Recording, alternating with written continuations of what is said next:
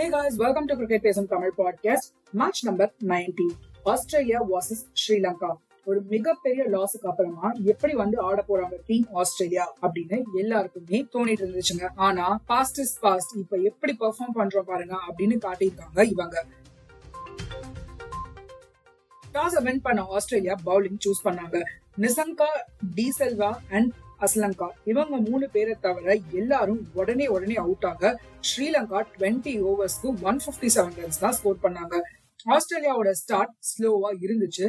And first three விக்கெட்ஸை regular இன்டர்வல்ஸ்ல pick பண்ணி ஸ்ரீலங்கா நாங்களும் கேம்ல இருக்கோம் அப்படின்னு காமிச்சாங்க. பட் மார்க்கஸ் டாய்னிஸ் வந்ததுக்கு அப்புறமா ஆஸ்திரேலியாவோட கேம் கம்ப்ளீட்டா சேஞ்ச் ஆயிடுச்சுங்க. எயிட்டீன் பால்ஸ்ல பிப்டி எயிட் ரன் ஸ்கோர் பண்ணிருக்காரு இதுல மொத்தமா ஆறு சிக்ஸ் அப்புறம் நாலு ஃபோர் சும்மா வான வேடிக்கை காமிச்சிருக்காரு அப்படின்னு தான் சொல்லணும்.